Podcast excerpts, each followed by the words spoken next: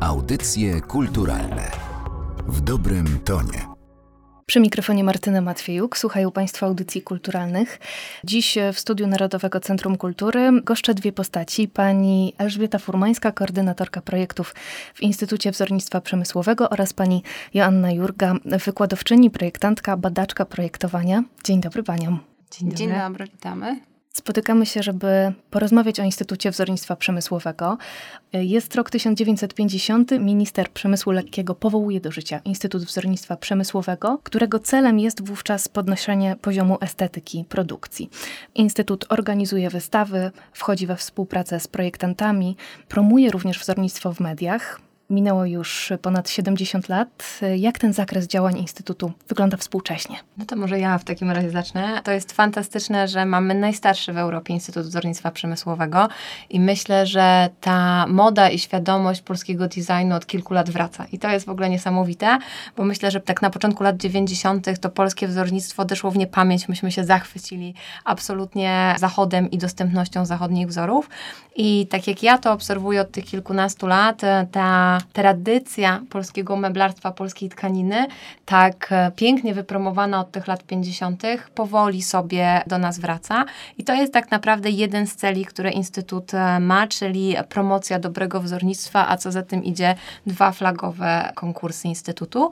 A poza tym Instytut nadal prowadzi badania nad projektowaniem, nadal jest instytucją naukową.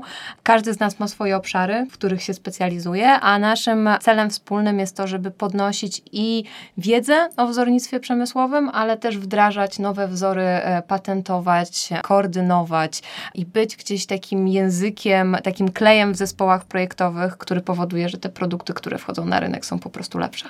Instytut y, jest też organizatorem dwóch bardzo dużych konkursów wzorniczych i zacznijmy może od y, Dobrego Wzoru. To najstarszy konkurs y, wzorniczy w Polsce. W poprzednim roku wśród laureatów znalazły się takie projekty jak na przykład lokomotywa wodorowa, etykiety na miody czy nowoczesna lampa drogowa. Ta skala jest niesamowicie szeroka. Z różnych obszarów tak naprawdę usług i produktów te projekty zwyciężają. Który z projektów z poprzedniej edycji byłby wśród Pani faworytów? To może ja tutaj też oddam głos pani Asi z uwagi na to, że pani Asia jest naszym takim korowym również wzornikiem zamiłowania.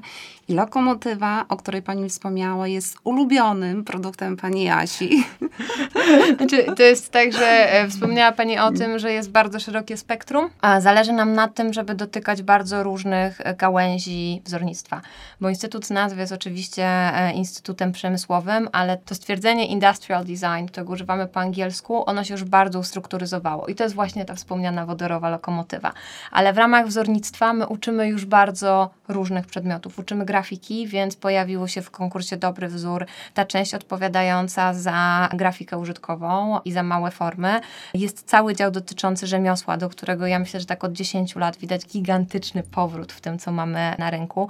I też wiele bardzo pięknych mebli w ramach Dobrego Wzoru się pojawiło.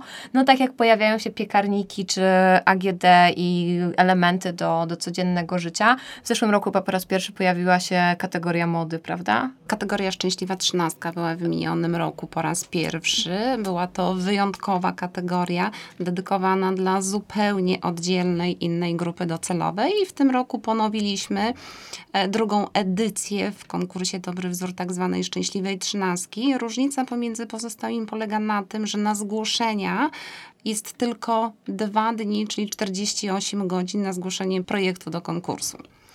Ale wszystkich kategorii w konkursie w tym roku mamy 13. Kategoria dom liczy 7 podkategorii, w związku z czym wybór tych kategorii naprawdę jest bardzo zróżnicowany. Każdego roku aktualizujemy te kategorie, dążymy do tego, żeby wszystkie produkty, które były zgłaszane w jakimś stopniu niegroźnym, takim syntetycznym, konkurowały ze sobą, ale również odnalazły właśnie właściwą kategorię. Rozmawiamy o dobrym wzorze. Nie tak dawno w audycjach kulturalnych gościliśmy architekta Jakuba Szczęsnego i y, kiedy zapytałam rozmówcę o to, co oznacza dobry projekt w kontekście architektury, y, oczywiście, to odpowiedział, że dobry projekt to jest wypadkowa bardzo szczegółowej analizy, to pewien złoty środek, a na pewno nie sposób unieśmiertelnienia architekta. Zapytam więc, czym jest dobry wzór?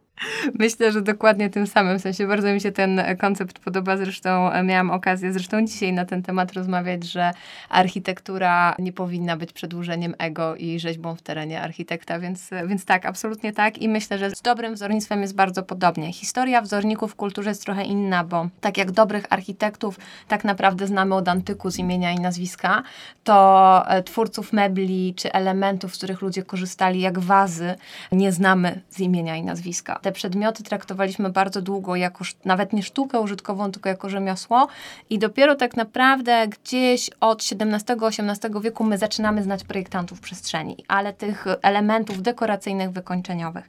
I od tej strony ci wzornicy tak naprawdę do całkiem niedawna byli anonimowymi postaciami stojącymi za mikrofonami, do których mówimy stołami, przy których siedzimy, czy krzesłami, na których siedzimy. Więc myślę, że ten moment, ja zawsze mówię studentom, że to jest Philip Stark w momencie, kiedy pojawiają się takie pierwsze gwiazdy roka w projektowaniu. I oni bardzo często tworzyli trochę tak jak ta nieszczęsna architektura, e, rzeźba w terenie, tworzyli takie obiekty, które były bardzo piękne, a nie do końca użytkowe.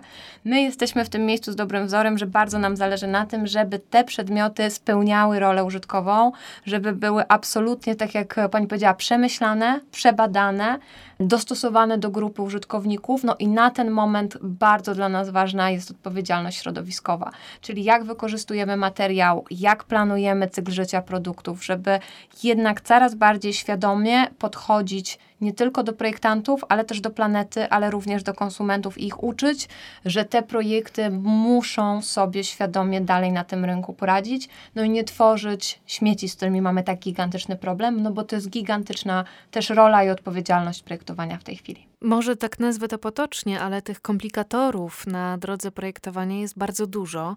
O kilku wyzwaniach pani powiedziała. Z czym mierzą się projektanci w 2022 roku? Oj, lista jest bardzo długa. Myślę, że moglibyśmy zacząć od problemu surowców, bo mamy rzeczywiście na coraz więcej surowców. Można by było wręcz powiedzieć, że embargo.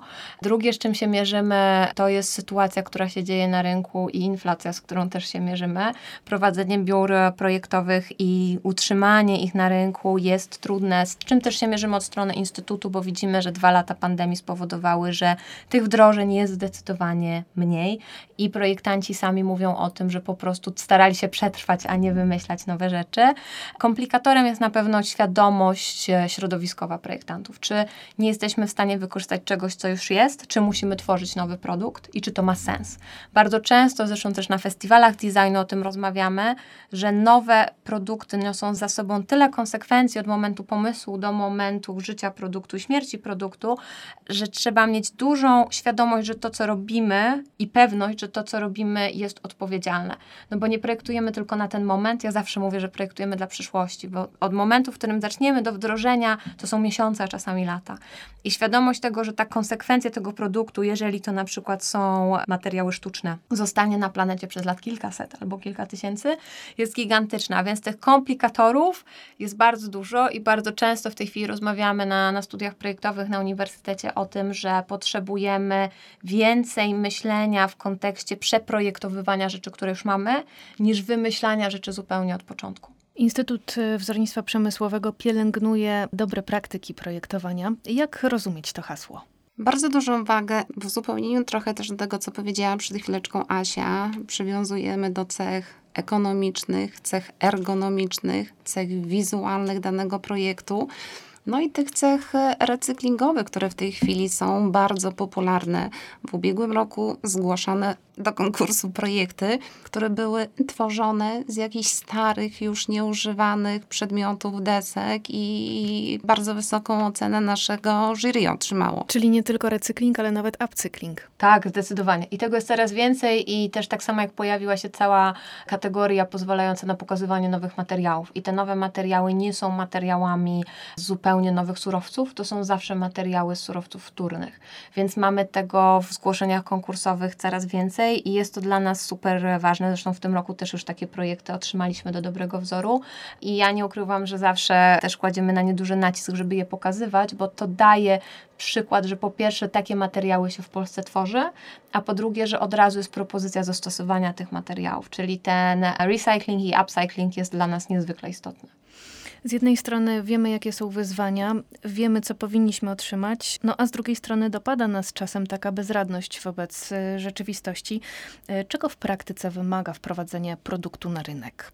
Hmm, to jest Trudne pytanie. Na pewno wymaga pieniędzy, na ogół w formie inwestora. Na pewno wymaga, już pominę tą wiedzę projektową i przeprowadzenie procesu projektowego, ale żeby wdrożenie doszło do skutku, to trzeba mieć czas, trzeba mieć linię produkcyjną i trzeba mieć na to pieniądze, a potem trzeba mieć jeszcze kogoś, kto będzie potrafił marketing i będzie potrafił to spieniężyć na rynku. Bardzo wielu projektantów umie doprowadzić produkt do etapu produkcji, ale nie ma umiejętności, bądź nie chce ich mieć, bo nie możemy być ludźmi od wszystkiego, żeby zajmować się tą częścią i produkcyjną, i sprzedażową, bo jest to niezwykle wymagające, szczególnie w tym momencie, kiedy na rynku mamy zalew wszelakich produktów, a konsument też nie ma czasu i nie zawsze ma wiedzę na to, żeby wybierać słusznie albo bardziej odpowiedzialnie. I tu z pomocą może przyjść konkurs Young Design, który, jak rozumiem, jest y, taką przestrzenią, spotkaniem przedsiębiorców i młodych projektantów. Dokładnie tak. Konkurs Young Design dedykowany jest młodym projektantom, absolwentom i studentom uczelni artystycznych wzornictwa. Ważne jest to, że też jest ograniczenie, że maksymalnie do 31 roku życia. W tym roku tematem przewodnim konkursu Young Design jest patron Ignacy Łukasiewicz. Projekty zgłaszane do konkursu mają realizować ideę tak zwanego dobrostanu. Z uwagi na to, że Ignacy Łukasiewicz no, jest wszechstronnym działaczem, jest farmaceutą, jest rewolucjonistą, jest pierwszym na świecie wynalazcą kopalni ropy naftowej, jest wynalazcą lampy naftowej, w związku z czym chcemy zachęcić młodych projektantów do współczesnego zrozumienia i próby wykorzystania designu dla, dla tego projektu. W poprzednim roku ten konkurs był związany oczywiście z rokiem Lema. Patrzyliśmy zatem w przyszłość. Związane jest z tym hasło designu spekulatywnego. Rozwiniemy je proszę. Co ono oznacza? Design spekulatywny to jest design, który zastanawia się nad problemami przyszłości, który skupia się na tym, jak może wyglądać nasza przyszłość za 10, 25 czy 50 lat i próbuje w sposób spekulacji, czyli rozmyślań, odpowiedzieć na problemy, które mogą się wydarzyć. Na ogół proces procesy związane z designem spekulatywnym prowadzimy w ten sposób, że zakładamy sobie jakąś ramę czasową, czyli na przykład te 50 lat. Rozważamy, jakie zmiany już w tej chwili widzimy na świecie i jak one mogą ekspandować w ciągu tych 50 lat. I na jedno z wybranych zagadnień wokół tego tworzymy odpowiedzi. W Polsce design spekulatywny jest jeszcze mało znany, mamy mało specjalistów, którzy się nim zajmują. Myśmy się nim dość dużo zajmowali na Akademii w Gdańsku z Martą Flisykowską i rzeczywiście są i w Polsce agencje forecastingowe, które zajmują się prognozowaniem trendów i, i badaniem nad tak zwaną przyszłością, czyli tym, co potencjalnie się wydarzy. I my, jako projektanci, próbujemy wówczas stworzyć odpowiedzi projektowe, na przykład na przeludnienie, problem e, bezsenności czy dostępu do wody w nałożonej perspektywie czasowej. A propos trendów, jakie trendy wzornicze obserwują Państwo jako Instytut? No myślę, że to jest bardzo szerokie hasło, bo to zależy od dziedziny, której dotkniemy. Na pewno największy największym trendem jest zmiana podejścia do materiałów. Szukamy alternatyw. Cały świat szuka alternatyw dotyczących wtórnego wykorzystania materiałów, oczywiście wszelakich plastików, no bo to jest coś, z czym się w największym stopniu mierzymy, ale oczywiście nie tylko. Powstaje bardzo dużo wszelakich e, biomateriałów, bioplastików, to jest super ciekawe.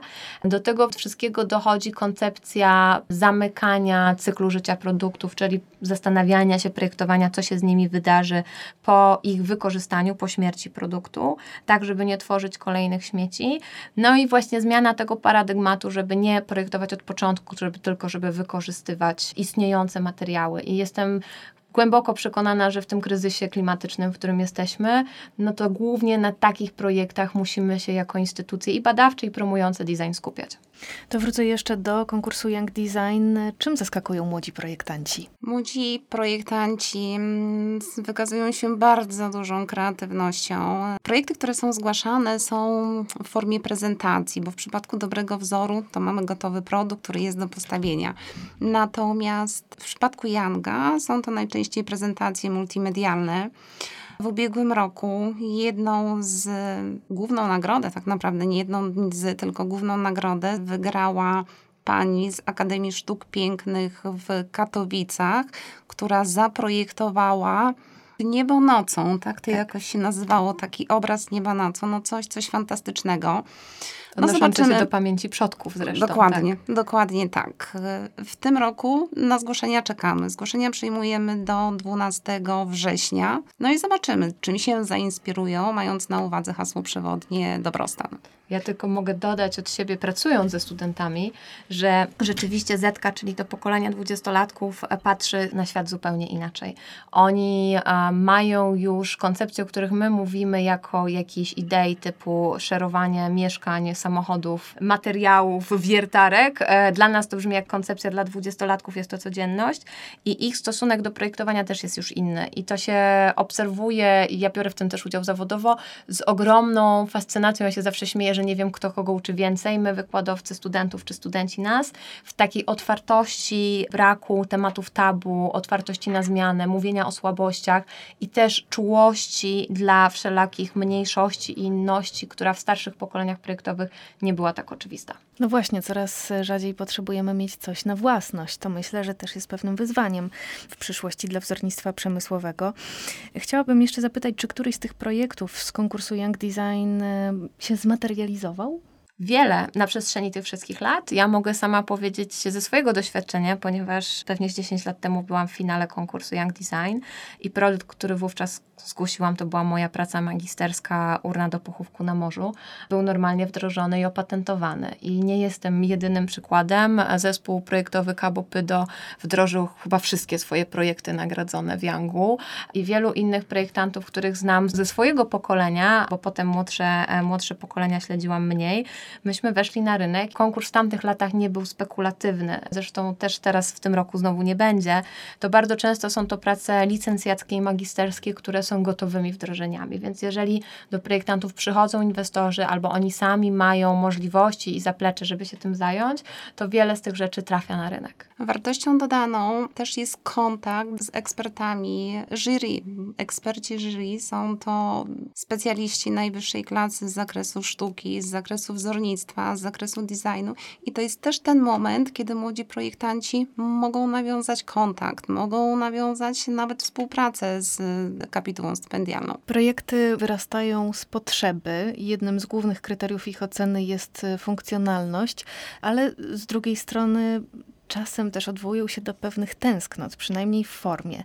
I jestem ciekawa, czy w Pani opiniach wzornictwo powinno wzbudzać emocje, czy powinno być na tyle przezroczyste, abyśmy nie myśleli o przedmiotach, kiedy z nich korzystamy? No wydaje mi się, że to jest niemożliwe, ta druga opcja. W sensie my się zawsze kierujemy estetyką, jakąś swoją. Estetykę wynosimy z domu i z edukacji i ona zawsze jest w korelacji do tego, czego doświadczyliśmy. Więc e, tworzenie obiektów, które by były przezroczyste jest możliwe w filmach sci-fi jako zunifikowane społeczeństwo, gdzie wszyscy chodzimy tak samo ubrani, mieszkamy w tych samych domach, tak samo wykończonych i, i otaczają nas takie same przedmioty, chociaż tam też zawsze pojawia się ten wątek, że ktoś ma jakiś rodzaj amuletu albo czegoś z, z czasów historycznych bądź prehistorycznych, w, w zależności od kontekstu filmu, co ma wartość wręcz magiczną, bo sentymentalną. Zresztą mówi się, że jednym z zawodów przyszłości będzie nostalgista, mówiąc po polsku, nostalgist, czyli osoba, która będzie umiała nam stworzyć otoczenie charakterystyczne dla określonego czasu przeszłego. I myślę, że jako istoty absolutnie emocjonalne i osadzone w historii, w czasie, e, nie jesteśmy w stanie tworzyć obiektów, które nie wzbudzają emocji. Bardzo dziękuję za tę odpowiedź. E, na koniec poproszę jeszcze o garść informacji technicznych, takie krótkie podsumowanie dwóch e, konkursów. Jakie są terminy nadsyłania prac, kto może się zgłaszać i z jakimi projektami? Konkurs Young Design. Zgłoszenia zbieramy do dnia 12 września. W konkursie mogą brać studenci, absolwenci studiów kierunkowych, architektury, sztuki, wzornictwa. Zgłoszenie do konkursu jest bardzo proste. Na stronie jest formularz, który należy wypełnić. Jest dokładnie opisane co, gdzie, jak. Jest króciutka prezentacja po czym następują obrady jurorów, ekspertów e, Instytutu, gdzie wybieramy spośród wszystkich otrzymanych zgłoszeń 10 tak zwanych finalistów I kolejnym etapem jest zaproszenie tych wybranych finalistów do nas, do Instytutu przed kapitułą stypendialną. Wtedy przygotowują już taką bardziej obszerną prezentację multimedialną, którą prezentują bezpośrednio przed jury. No i ewentualnie, jeżeli jest taka konieczność, są rozmowy, są dodatkowe pytania celem doprecyzowania danego projektu. To, co należy podkreślić w tym konkursie, e, nagrodą główną jest e, stypendium imieniem Wandy Talagowskiej w wysokości 20 tysięcy złotych fundowane od lat przez ministra kultury i dziedzictwa narodowego. Jeżeli chodzi o konkurs Dobry Wzór, zgłoszenia przyjmowane są do 9 września. Tutaj cały proces zgłoszenia jest troszeczkę bardziej obszerny, ponieważ zgłoszenie do konkursu przebiega w tak zwanych trzech etapach. Nagrodą w konkursie Dobry Wzór jest tak zwane godło Dobry Wzór oraz statuetka Dobrego Wzoru. Znakiem Dobry Wzór finaliści, laureaci mogą się posługiwać bezterminowo od dnia wręczenia tej nagrody są komunikowani na naszej stronie konkursowej, na stronach konkursowych naszych patronów medialnych, jak również prezentowani w naszym katalogu dwujęzycznym i prezentowani na naszej wystawie pokonkursowej. Trzymamy zatem kciuki za projektantów, zachęcamy do udziału w e, obu konkursach. Pani Elżbieta Furmańska i pani Joanna Jurka gościły dziś w audycjach kulturalnych. Bardzo dziękuję za to spotkanie. Dziękujemy bardzo.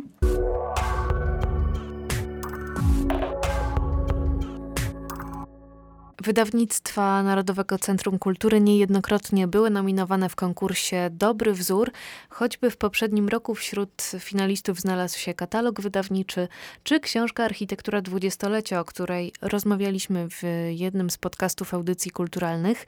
Link y, do tej rozmowy znajdą Państwo w opisie poniżej, a wszystkich tych z Państwa, którzy są miłośnikami wzornictwa, zapraszamy do wysłuchania cyklu Design w formie, w którym dr Krystyna Łuczak Surówka opowiada o historii polskiego projektowania poprzez wybrane przez siebie wzory, projekty. Zapraszamy do słuchania audycji kulturalnych. Audycje kulturalne w dobrym tonie.